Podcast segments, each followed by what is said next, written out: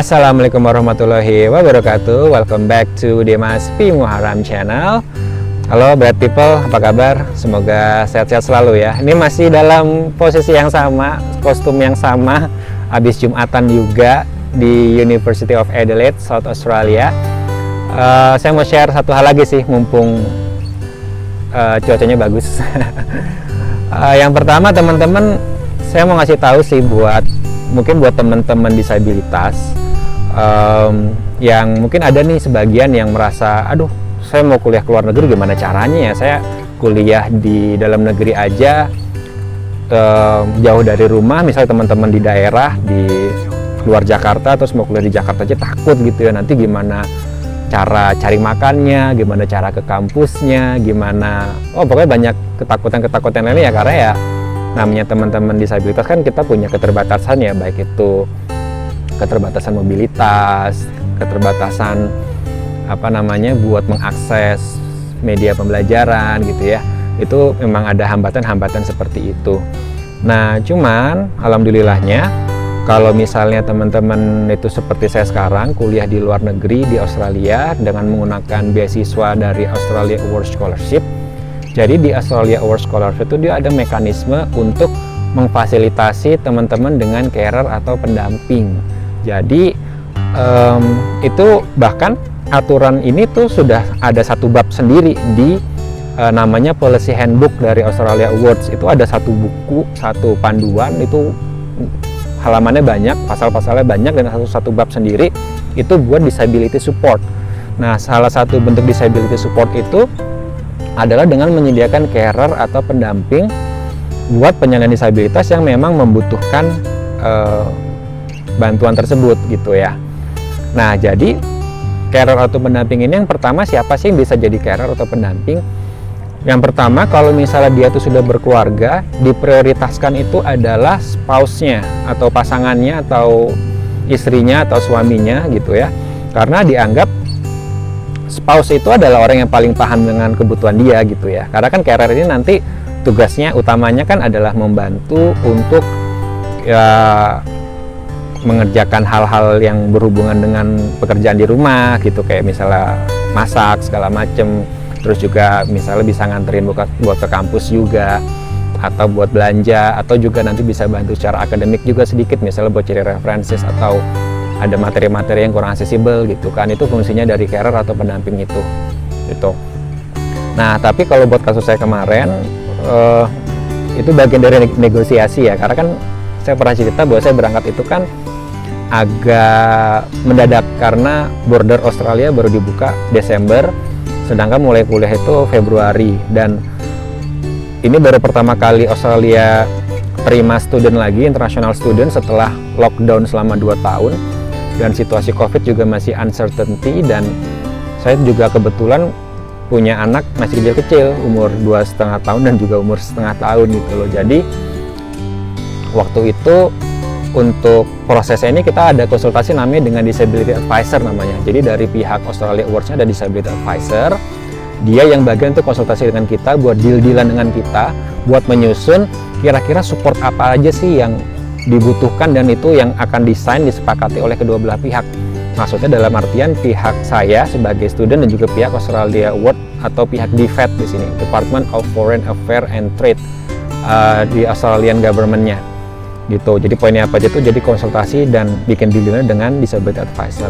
Nah waktu itu suggestionnya dari dia bahwa kalau bisa jangan bawa keluarga dulu karena kan yang pertama uh, ya situasi covid masih nggak memungkinkan. Terus dengan yang family dengan anak masih kecil-kecil itu nanti takutnya malah istrinya tuh sebagai carer malah uh, terlalu sibuk dengan anak malah jadinya nggak bisa bantuin untuk apa membantu untuk si studentnya sendiri untuk saya gitu. Jadi ya ya udah negosiasi di situ dan akhirnya saya menawarkan untuk ya udah adik saya aja. Kebetulan baru lulus gitu kan uh, kuliah satu. Jadi dan diajakin mau ikut juga. Nah jadi carernya sama adik saya si Bimo tuh lagi di belakang kamera. Gitu. Jadi um, sama dia aja gitu. Dan nah akhirnya sama DCB advisornya oke okay, deal dan akhirnya kita bisa lanjut buat prosesnya. Nah untuk prosesnya sendiri setelah kita sepakat siapa nih yang mau jadi carer terus nanti um, apa aja yang bakal jadi kebutuhan dan lain-lain nah untuk kebutuhan itu bakal dituangkan di ada namanya tuh disability support agreement atau DSA jadi DSA ini isinya itu banyak pasal dan itu adalah support-support yang nanti sudah disepakati gitu loh. Jadi misalnya pertama tuh disepakati support carernya misalnya durasi carernya selama berapa berapa lama nih? Kan kalau di policy handbooknya ada yang selama tiga bulan ada yang bisa enam bulan setahun atau full full apa full selama uh, masa studi itu juga ada gitu. Itu tergantung assessment dan juga tergantung kebutuhan. Kalau misalnya mungkin buat ada teman-teman yang low vision gitu misalnya dia nggak butuh carer terlalu apa mm, untuk full time sepanjang 2 tahun sepanjang masa studi misalnya butuh di awal-awal aja nih untuk estab untuk establishment gitu kan ya udah boleh carernya cuma tiga bulan aja misalnya. Nah terus juga apalagi di DSA itu ada kayak misalnya butuh fasilitas apa aja nih butuh assistive devices butuh software butuh perangkat atau misalnya kayak temen kursi roda misalnya butuh apa? Yang wheelchair user butuh kursi roda. Nah itu di situ juga. Soal ini nanti saya akan bahas di video yang lain lagi ya kapan-kapan ya. Terus um, jumlahnya juga di situ. Ada jumlahnya misalnya berapa besarannya.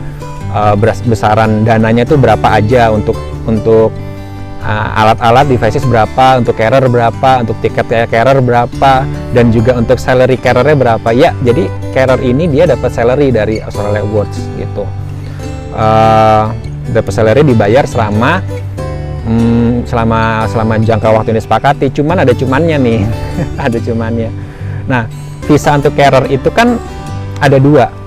Kalau misalnya dia tadi bawa spouse otomatis visanya tuh pakai family visa kan. Dia jadi dependent dari si studentnya. Tapi kalau misalnya bukan keluarga inti dalam artian bukan istri gitu kan atau bukan ya pasangan lah ya. Kalau anak sih kayaknya nggak mungkin jadi carer ya.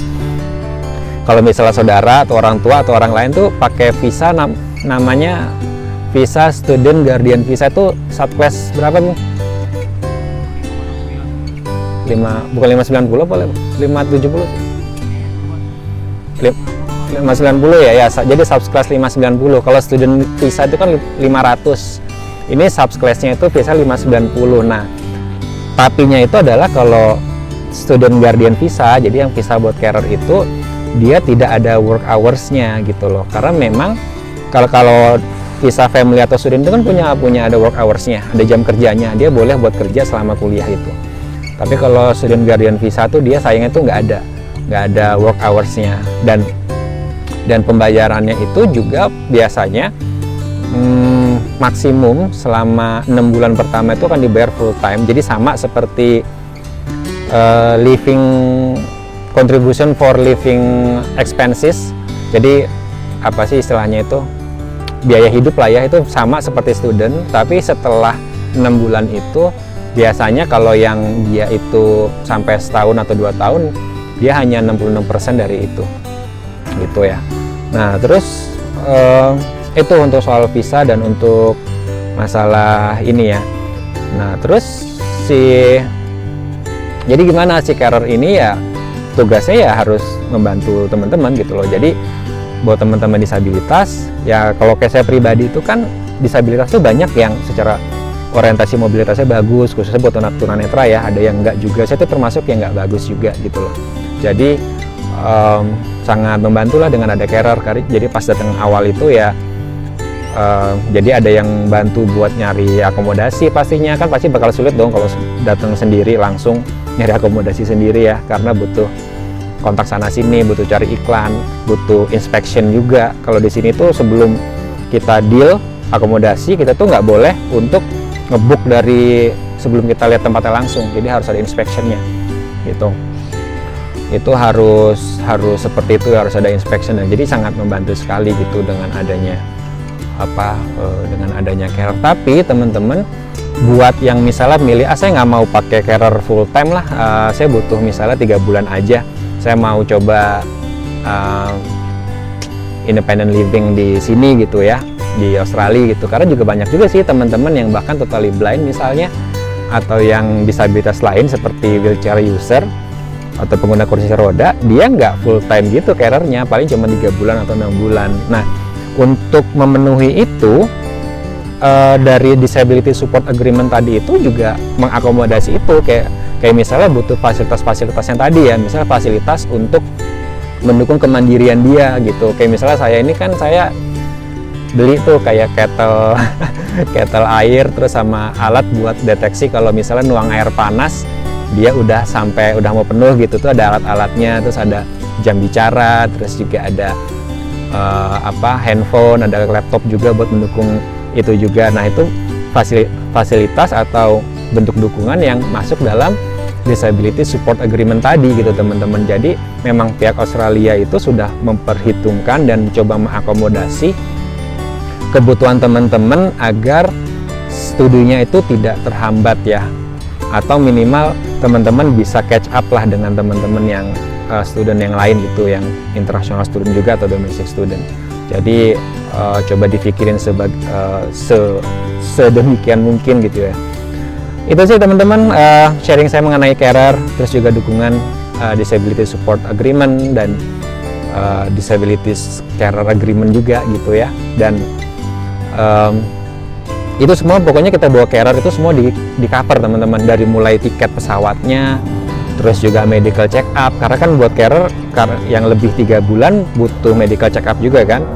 Visanya terus juga pokoknya semuanya itu semua di cover semua teman-teman. Nggak perlu khawatir bahwa untuk bawa carrier itu butuh biaya sendiri gitu ya. Jadi santai teman-teman ya. Yang penting teman-teman punya semangat dulu nawa itunya dulu buat lanjut kuliah buat belajar dan untuk mengembangkan karir teman-teman kalau misalnya PNS atau pegawai swasta atau mengembangkan inisiatif teman-teman saat ini kalau misalnya teman-teman aktif di komunitas atau di uh, civil society organization ya di CSO atau di PO jadi yang penting itu dulu dan nanti dan ya seleksinya juga nggak mudah juga gitu ya.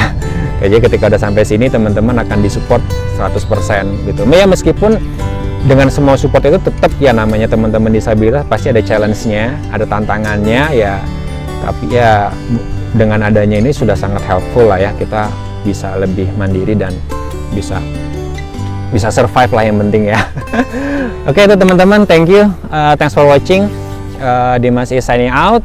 Thank you and see ya.